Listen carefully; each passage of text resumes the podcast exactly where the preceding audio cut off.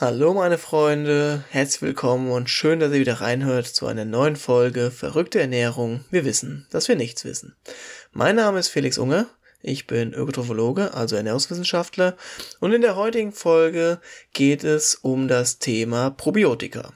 Damit nähern wir uns so ein bisschen einer Thematik an, die ich bisher immer so ein bisschen versucht habe zu umschiffen und ich glaube auch relativ erfolgreich bis jetzt geschafft habe, den Bereich ein bisschen auszuklammern, aber der wurde schon des Öfteren auch mal erwähnt oder sich gewünscht, dass wir doch mal bitte mal so ein bisschen darüber sprechen sollen. Und das ist eben der Themenbereich der Darmflora bzw. des sogenannten Mikrobioms. Wenn ihr euch jetzt fragt, okay, warum hast du das die ganze Zeit ausgeklammert, warum war das bis jetzt noch kein großes Thema? Hat zum einen damit zu tun, dass es ein riesengroßes Thema einfach ist. Ich glaube kaum, dass ich das Thema Mikrobiom oder Darmflora für sich alleine in eine Folge alleine reinbekommen würde. Das heißt, wir teilen das immer mal so ein bisschen auf und nähern uns dem Bereich so ein bisschen von verschiedenen Seiten. Und ein anderer Punkt, der da eben auch nochmal mit reinspielt, ist eben der Hintergrund, dass wir bis heute relativ wenig wirklich über das Darmmikrobiom oder die Darmflora-Zusammensetzung Bescheid wissen. Also wir wissen, die Darmflora hat einen gewissen Einfluss auf unsere Gesamtgesundheit. Wir wissen, es steht im gewissen Zusammenhang auch mit vielen psychischen Erkrankungen beispielsweise, weil es eben auch eine gewisse Darm-Hirn-Connection gibt im Endeffekt, oder Darm-Hirn-Achse, von der man immer wieder spricht, wo man sagt, okay, da scheint es eine Connection zu geben, je nachdem, wie unsere Darmgesundheit aufgestellt ist, kann es das eben auch auf die Psyche auswirken, aber es ist einfach noch kaum erforscht. Also man weiß relativ wenig tatsächlich darüber. Wir haben eine unglaublich hohe Anzahl an Bakterien und Bakterienstämmen in unserem Darm und wissen eben nicht genau, wie sich da letztendlich wirklich was auf unsere Gesamtgesundheit auswirkt. Und das macht es halt eben auch so schwierig, da wirklich klar drüber zu reden, das klar verständlich aufzubereiten, beziehungsweise da auch wirklich Alltagsempfehlungen abzuleiten, die so ein bisschen auch über das Übliche hinausgehen. Also üblich hinausgehen meine ich damit, Gemüse zu essen, ballaststoffreich zu ernähren, weil das eben gute Nährstoffe für unsere Darmbakterien sind und so weiter. Das heißt, wir werden das Thema immer mal wieder von verschiedenen Bereichen beleuchten, werden immer mal wieder Themen mit reinbringen, die so auch auf die Darmgesundheit mit anspielen und werden gucken, ob wir da so peu à peu uns selbst ein Gesamtbild konstruieren können und dann irgendwann vielleicht auch nochmal wirklich als eigenes Thema ergänzend nochmal mit aufgreifen. Aber das jetzt erstmal so allgemein zur Erklärung, warum war das Darmmikrobiom oder Darmgesundheit bisher noch kein so großes Thema tatsächlich. Und das Thema Probiotika habe ich heute so ein bisschen auch aus Eigeninteresse, sage ich mal, oder Eigennutz mit aufgegriffen. Ähm, Hintergrund ist, ich war die letzte Woche etwas kränklich, etwas erkrankt, musste Antibiotika nehmen oder bin eigentlich auch immer noch dabei, heute die letzte Antibiotika-Dosis sozusagen.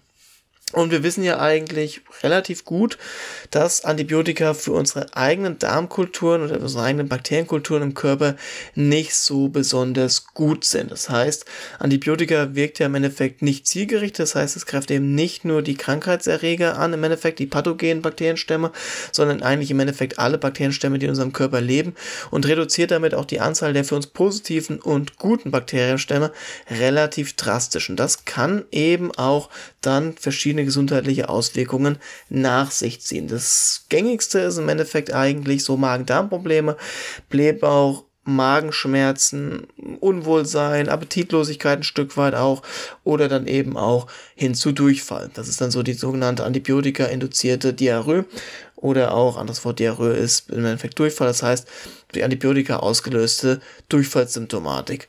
Und das ist bei mir noch nicht aufgetreten, um dem gleich auch nochmal so ein bisschen vorwegzugreifen. Ähm, ich merke so ein bisschen Unwohlsein in der, im Magenbereich, habe mich dementsprechend die letzten Tage so ein bisschen mit Probiotika auseinandergesetzt, weil dem immer, eben auch immer wieder nachgesagt wird, dass es da positive Effekte zu beobachten gibt oder dass das eben sich positiv auch auswirken kann. Habe mir das dementsprechend ein bisschen, ein bisschen genauer angeschaut und dann gedacht, hey, das ist eigentlich auch mal ein ganz interessantes Thema für den Podcast. Weil ich denke mal, Antibiotika hat bestimmt schon mal jeder von euch genommen oder wird wahrscheinlich jeder irgendwann mal nehmen. Und dann ist es vielleicht ganz gut, mal ein bisschen was darüber gehört zu haben. Okay, was kann ich vielleicht dagegen tun, um diesen typischen Symptomen, zumindest was den Magen-Darm-Bereich anbelangt, ein bisschen entgegenzuwirken. Soweit auch erstmal zur Herleitung. Okay, wie kam das Thema heute zustande? Und jetzt arbeiten wir uns mal so ein bisschen durch. Wir fangen erstmal an, so ein bisschen nochmal was über die Darmflora zu hören.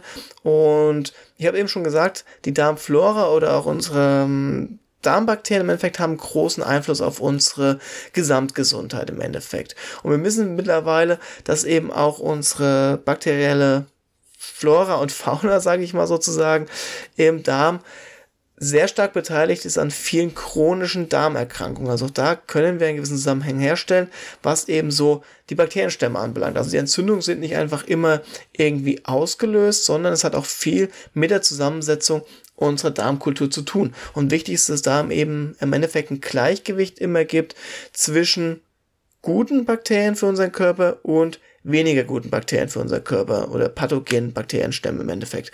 Natürlich, optimalerweise haben wir gar keine pathogenen Bakterienstämme in unserem Darm, aber wir wissen natürlich auch ganz klar, dass das relativ unrealistisch ist und unwahrscheinlich ist, dass das wirklich in unserem Körper vorherrscht, dass wir da nicht einen pathogenen Bakterienstamm in unserem Darm haben. Also geht es für uns eigentlich immer darum, die schlechten Bakterienstämme sozusagen am Wachstum zu hindern oder die Folgen, die die eben auslösen, abzumildern und die guten Darmbakterien sozusagen im Wachstum letztendlich zu fördern.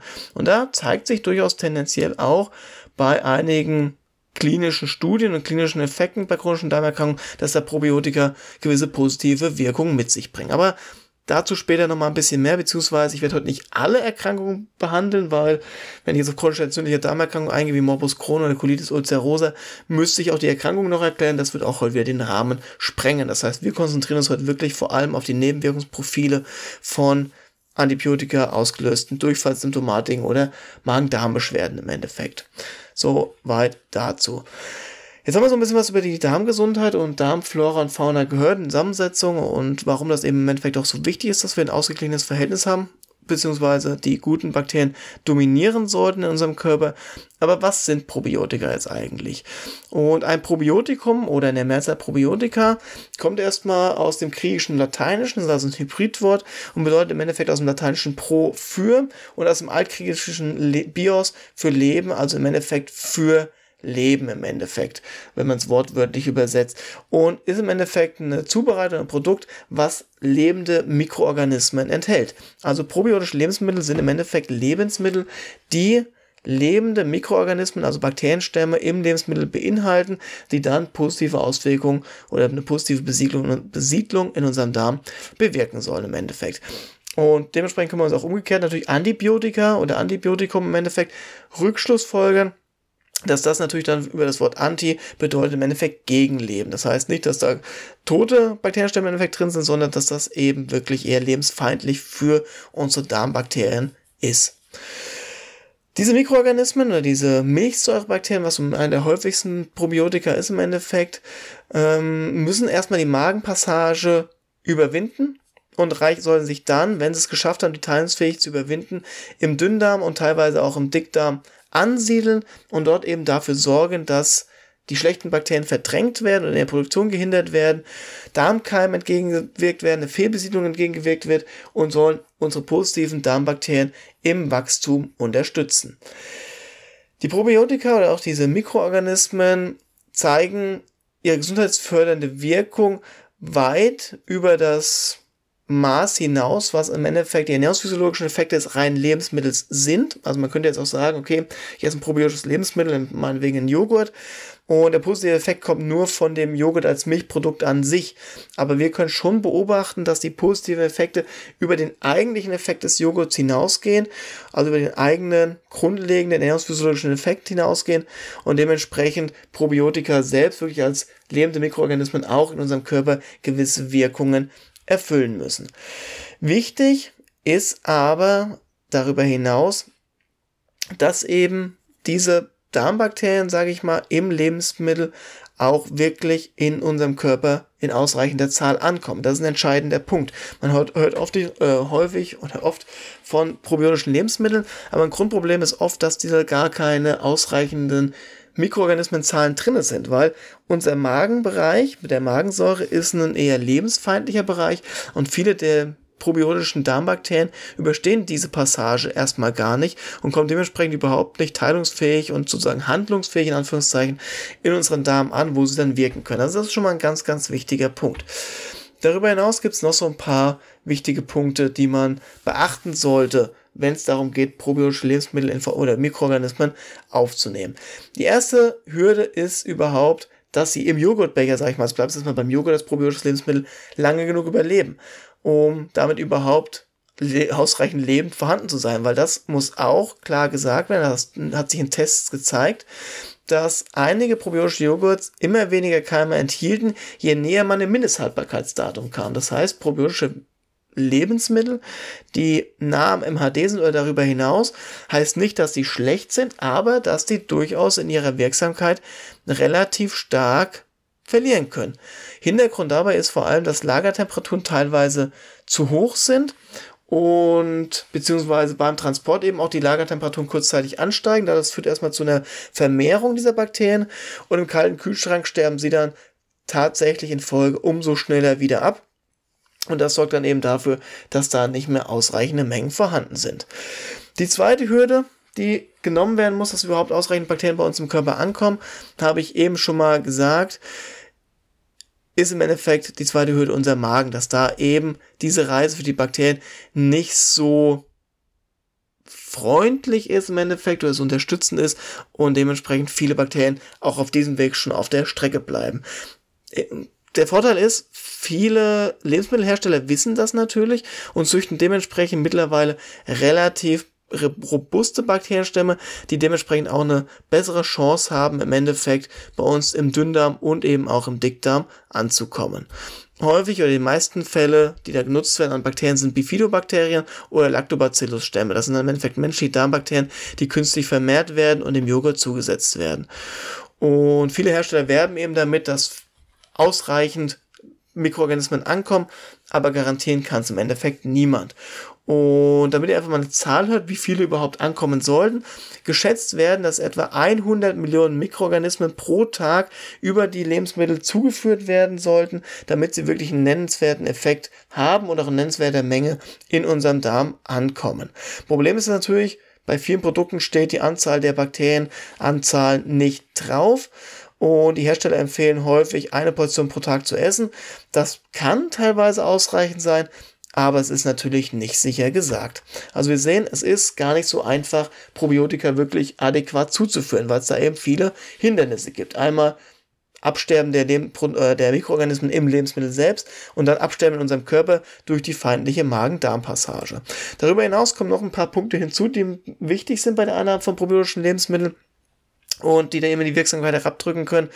Und das ist zum einen, dass eben die Keime, die im probiotischen Lebensmittel selbst zugesetzt werden oder worden sind, auch Bestandteil unserer intestinalen, also unserer Darmflora sein müssen. Und da sehen wir jetzt auch wieder ein großes Problem. Die Darmflora variiert von Mensch zu Mensch. Das heißt, kann sein, dass ich ganz andere Bakterienstämme in großen Mengen in meinem Darm habe, als jemand anderes, oder jemand, der von, jemand von euch beispielsweise.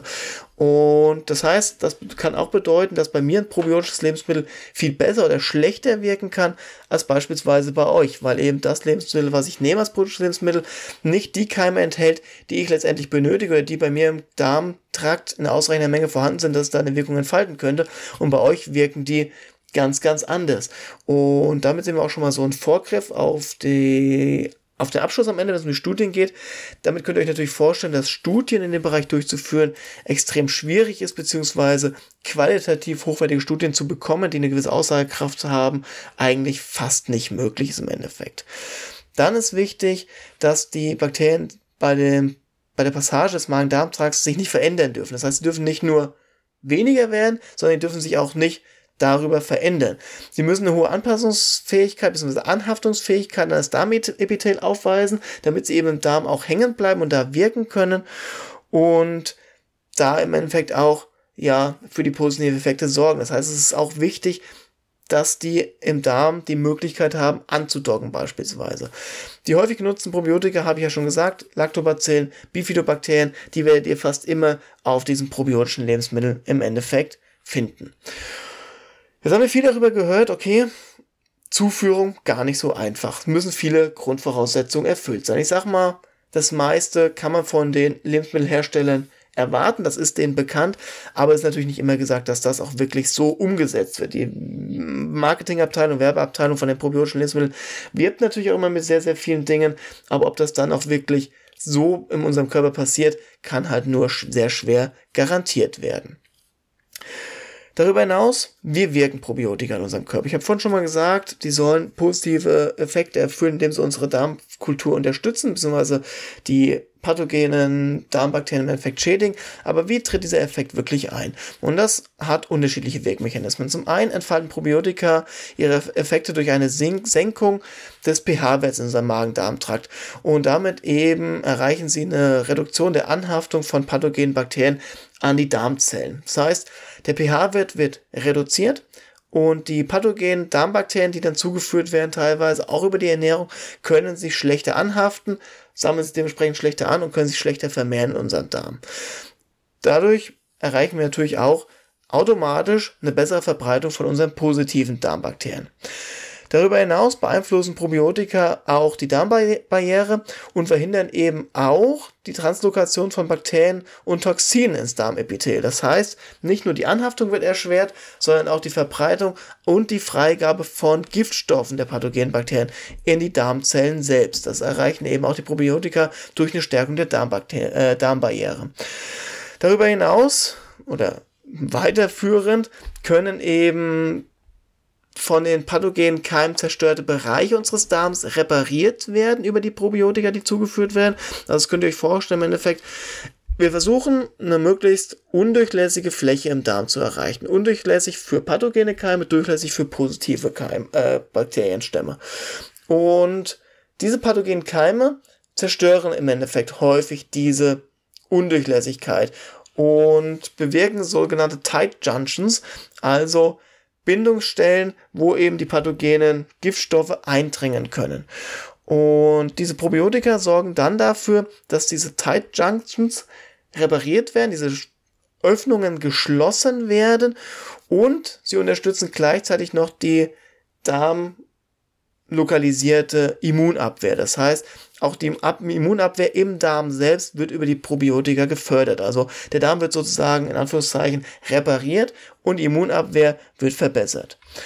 Ein weiterer Punkt, wie die Probiotika in unserem Körper wirken, ist, dass sie eben, das ist ein bisschen schwierig, das ist ein Fachbegriff, ähm, sie hemmen im Endeffekt die Bildung von N F K B. Und N F K B ist ein zentraler Faktor oder nimmt eine zentrale Bedeutung ein bei der Entwicklung von entzündlichen Veränderungen unseres Darms. Und das ist im Endeffekt so der Bereich, wo die Probiotika dann auch bei chronisch entzündlichen Darmerkrankungen positive Effekte entwickeln können, weil sie da eben ansetzen und diesen Stoff, dieses N F K B hemmen und damit eine entzündliche Veränderung oder Veränderung herabsetzen. Also Probiotika haben auch eine antientzündliche Wirkung in unserem Körper und können damit eben auch positive Effekte gerade bei Darmerkrankungen und Ähnlichem natürlich hervorrufen. Also positive Effekte, keine Darm- äh, Darmerkrankung hervorrufen, sondern eine Verhinderung von Darmerkrankungen bzw. eine Linderung der Symptomatiken bewirken.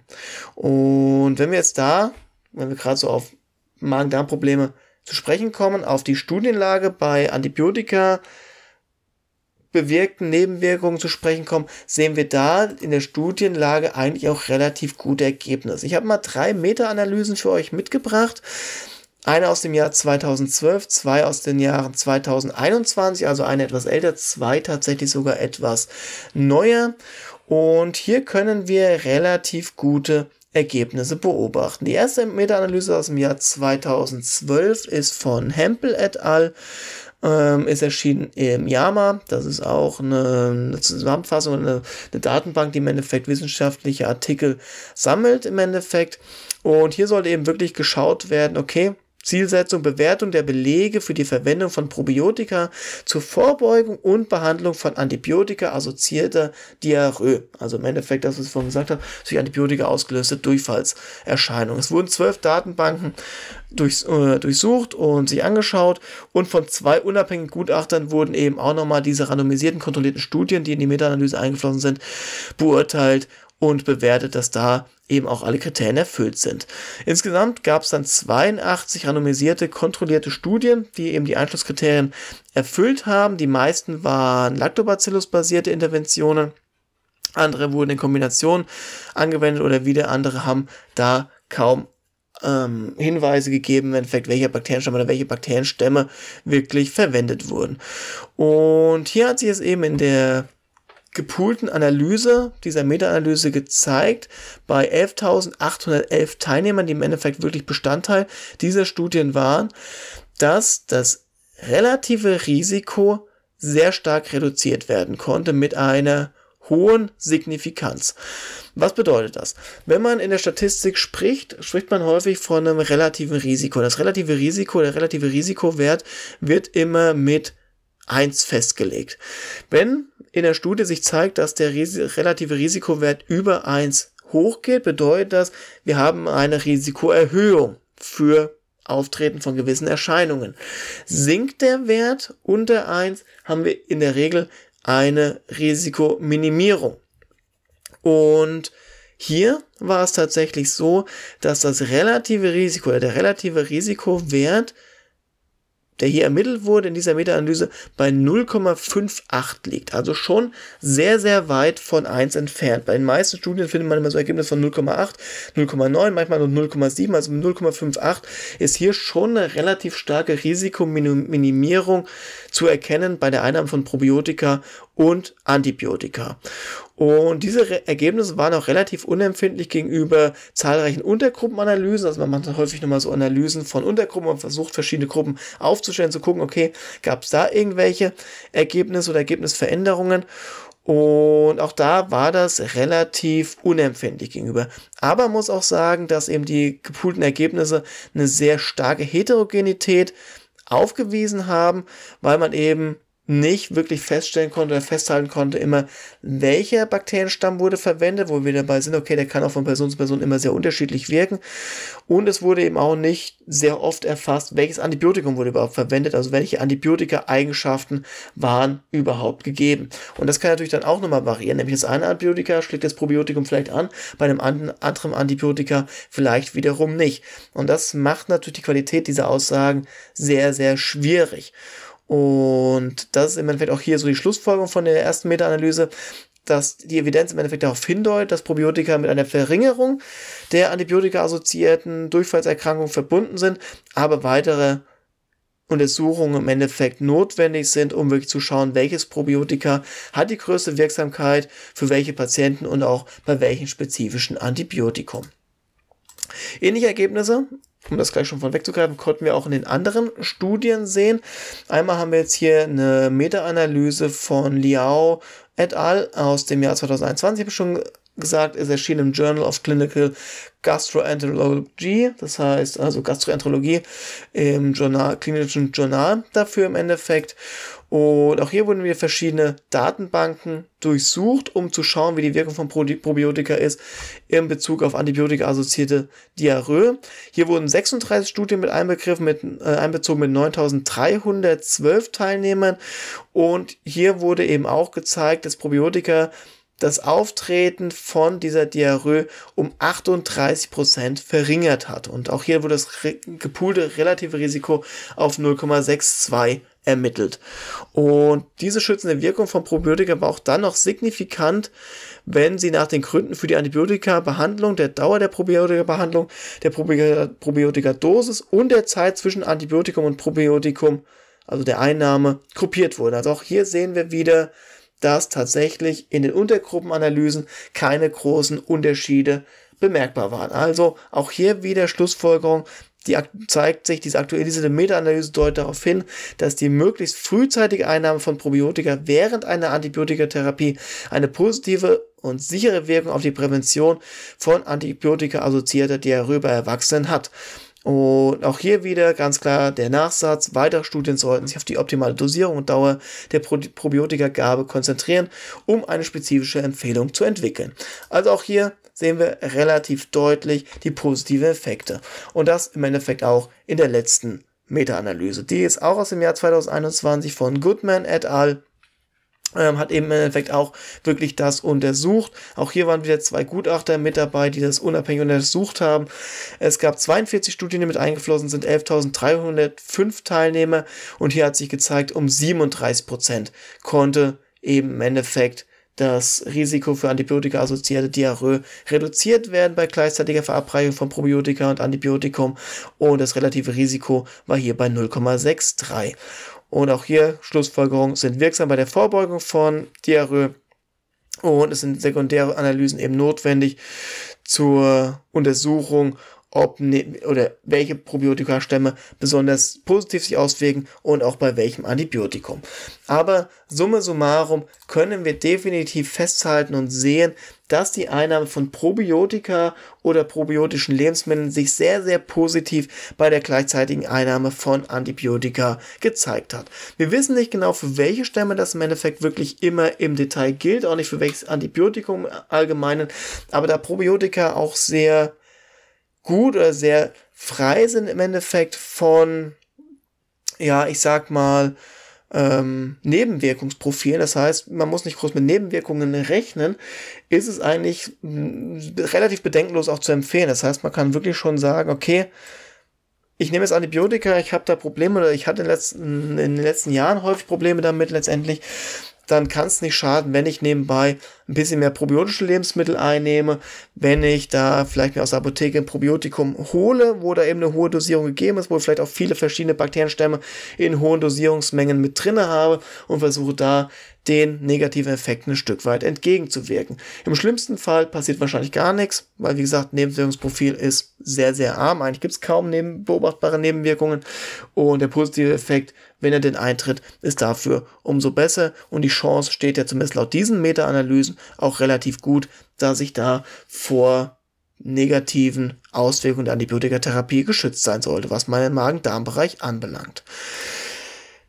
Jetzt habe ich viel über, darüber gesprochen, wie wirken Probiotika, wie ist wirklich der Effekt nachgewiesen im Endeffekt, welche Bakterienstämme sollten wir zu uns nehmen. Jetzt ist natürlich auch noch interessant, was sind denn probiotische Lebensmittel, also welche Lebensmittel sollten wir da zu uns nehmen. Und dazu gehören vor allem auch erstmal Milchprodukte, weil da sind eben auch diese Milchbakterien, diese Lactobacillen im Endeffekt drinne, Bifidobakterien drinne, und die können dann eben auch schon teilweise in ausreichender Menge drinne sein, um positive Effekte in unserem Körper zu bewirken.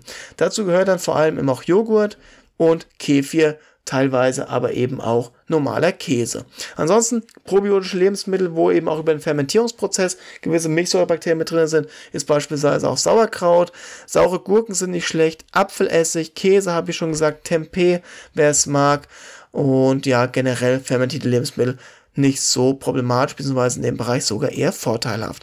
Wichtig ist aber auch noch für euch nochmal das zu erwähnen: Je stärker ein verarbeitetes Produkt ist, desto höher ist der Nährstoffverlust im Endeffekt. Das heißt, man sollte immer gucken, dass man dann wirklich ein Produkt nimmt, was so naturbelassen ist wie möglich. Jetzt denkt ihr vielleicht, ja okay, Naturjoghurt ist doch schon so naturbelassen wie möglich. Das stimmt nur zum Teil. Wer es weiß, wenn ihr Milch ab Hof kauft, normale Milch, liegt die nicht bei eins Komma fünf oder null Komma eins Prozent Fett. Die liegt bei drei Komma acht bis vier Komma zwei Prozent Fett. Und Joghurt oder Quark oder ähnliches wird im Endeffekt natürlich aus der Milch hergestellt. Das heißt, ein Joghurt, der nur null Komma eins Prozent Fett hat, hat einen gewissen Verarbeitungsprozess durchlaufen, nämlich die Fettreduktion. Das heißt, wenn ihr da wirklich ein gutes probiotisches Lebensmittel nehmen wollt, guckt, dass es so naturbelassen ist wie möglich. Das heißt, Milch und Milchprodukte immer mit dem natürlichsten Fettgehalt, der da irgendwo in irgendeiner Form möglich ist. Und auch nochmal wichtig in dem Bereich, guckt, dass ihr Lebensmittel nehmt, die nicht pasteurisiert sind. Das heißt, Lebensmittel, die nicht vorerhitzt sind, weil bei diesem Erhitzungsprozess bleiben natürlich die Bakterienstämme auch auf der Strecke, und es kommt in unseren Körper im Endeffekt auf keinen Fall genug an. Ich habe ja vorhin schon gesagt, wie schwierig das überhaupt ist, dass ausreichend Bakterienstämme oder die Bakterien ausreichender Zahl in unserem Körper ankommen, und das wird natürlich damit nochmal zusätzlich erschwert. Und dementsprechend die Empfehlung, ganz klar, wenn ihr Antibiotika nehmt, schaut, dass ihr da auf probiotische Lebensmittel zurückgreift. Zusammengefasst am Ende nochmal: Unsere Darmgesundheit ist von enorm großer Wichtigkeit, wenn es um unsere Gesamtgesundheit geht. Es bezieht sich nicht nur auf den Darm, es gibt eine Darm-Hirn-Achsen-Connection, dementsprechend auch wichtig für unsere psychische Gesundheit teilweise. Und wichtig ist es, dass wir immer ein Übergewicht haben von positiven Bakterien in unserem Körper im Vergleich zu den pathogenen Keimen, die eben negative Wirkungen in unserem Körper entfalten. Probiotika können die Wirkung in unserem Körper positiv unterstützen auf vielen unterschiedlichen Wegen, wenn sie denn in ausreichender Menge in unserem Körper ankommen. Wichtig ist dafür, dass wir gucken, dass wir keine Produkte nehmen, die nah am M H D sind, weil da kann es sein, dass die Anzahl schon reduziert ist. Die Darmbakterien sollten unsere Magen-Darm-Passage passieren können. Dafür sollten es relativ widerstandsfähige Bakterien sein. Das können wir nicht beeinflussen, das erkennen wir auch nicht. Dann müssen wir hoffen, dass es einfach drin ist. Und es muss in ausreichender Menge enthalten sein, dass da eben auch, wenn ein paar auf der Strecke bleiben im Magen-Darm-Bereich, trotzdem ausreichend Bakterien ankommen. Auch da können wir nicht direkt erkennen, ob ausreichend drin ist. Ich habe vorhin gesagt, hundert Millionen sollten es sein. Das heißt, wenn eine Angabe drauf ist, schaut drauf, wie viel drin ist. Ansonsten bei probiotischen Lebensmitteln, wenn er irgendwie damit geworben wird, einfach ein Stück weit hoffen, dass da eben auch ausreichende Anzahlen enthalten sind. Ansonsten sollten unserem körpereigenen Bakterien entsprechen, das können wir aber auch nicht beeinflussen. Also im Endeffekt sind wir da auch so ein bisschen drauf angewiesen, okay, hoffen, dass da ausreichend drin ist. Und ansonsten, um den Bogen zu spannen zur Antibiotikatherapie, wichtig, eine zeitgleiche Einnahme hat sich da sehr, sehr positiv gezeigt. Wir sehen, die Risikominimierung hat, war sehr deutlich. Das relative Risiko konnte sehr stark gesenkt werden. null Komma neunundfünfzig war es teilweise, null Komma dreiundsechzig, Risikoreduzierung von siebenunddreißig, achtunddreißig Prozent von Durchfallserkrankungen bei Antibiotikatherapie. Also wir sehen da schon sehr, sehr positive Effekte. Wenn ihr also Antibiotika nehmt, greift auf probiotische Lebensmittel zurück, dazu gehört dann Joghurt, dazu gehört Kefir, dazu gehört Sauerkraut und Käse teilweise, guckt, dass es naturbelassen ist, dass es nicht pasteurisiert ist, holt euch im Zweifel ergänzend in der Apotheke ein Probiotikum, um eben zu schauen, wo viel, viele verschiedene Stämme drin sind, wo ihr sehen könnt, dass ausreichende Menge im Endeffekt gegeben ist und versucht damit eure Darmkultur so ein bisschen zu unterstützen. Nebenwirkungstechnisch ist es relativ nebenwirkungsfrei, das ist das Schöne, das heißt, ihr habt da wirklich im Endeffekt nichts zu verlieren, außer vielleicht die paar Euro, die ihr ausgeben müsst dafür, aber im besten Fall profitiert ihr relativ stark davon. Und ansonsten, um die Darmflora auch nochmal positiv zu unterstützen, habe ich vorhin schon mal gesagt, ballaststoffreich ernähren, das heißt Vollkornprodukte, nehmt Gemüse, weil da eben auch über die Oligosaccharide und die Ballaststoffe viele positive Bestandteile für unsere guten Darmbakterien drin sind und guckt, dass ihr da das Level möglichst hoch haltet. Zucker und ähnliches, Alkohol ist da natürlich häufig kontraproduktiv, muss man auch einfach nochmal ganz klar an dieser Stelle sagen. Ansonsten, wenn es nicht um Antibiotika geht, aber ihr merkt, ihr habt Magen-Darm-Probleme, könnt das nicht auf eine Nahrungsmittelunverträglichkeit oder Allergie zuordnen, kann da auch tatsächlich manchmal eine bakterielle Fehlbesiedlung eine Ursache sein. Das heißt, die Darmbakterien beispielsweise, die in den Dünndarm gehören, sind plötzlich im Dickdarm gelandet oder umgekehrt. Und auch da kann eine Probiotika-Einnahme manchmal schon sehr hilfreich sein. Das heißt, wenn ihr dauerhaft Probleme im Magen-Darm-Bereich habt, probiert es einfach mal aus, auf probiotische Lebensmittel und Probiotika zurückzugreifen. Auch da ist die Studienlage nicht so schlecht tatsächlich und schaut einfach mal, was passiert. Wichtig, die Einnahme muss über einen längeren Zeitraum erfolgen. Also nach einer Woche ist nicht getan, Minimum zwei bis drei Wochen, tendenziell länger. Also auch das nochmal gesagt, dass ihr da auch nach der Antibiotikatherapie oder wenn ihr es einfach so nehmt, das über einen langen Zeitraum regelmäßig zuführt. Zur Verzehrsempfehlung steht meistens was drauf bei den Nahrungsergänzungsmitteln. Ansonsten würde ich empfehlen, vor dem Schlafengehen das einnehmen, damit es eben auch wirklich nicht durch andere Nährstoffe vielleicht noch gehemmt ist und wirklich relativ clean in der Ruhephase den Magen-Darm-Bereich passieren kann, weil da eben auch die Darmaktivität ein bisschen runtergefahren ist.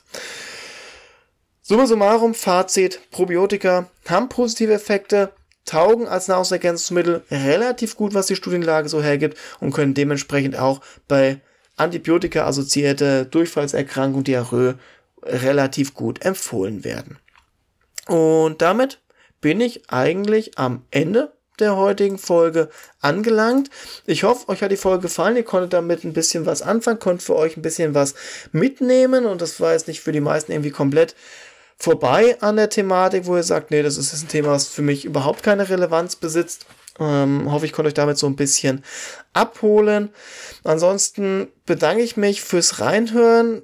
Ich hoffe, wie gesagt, ihr konntet ein bisschen was für euch mitnehmen.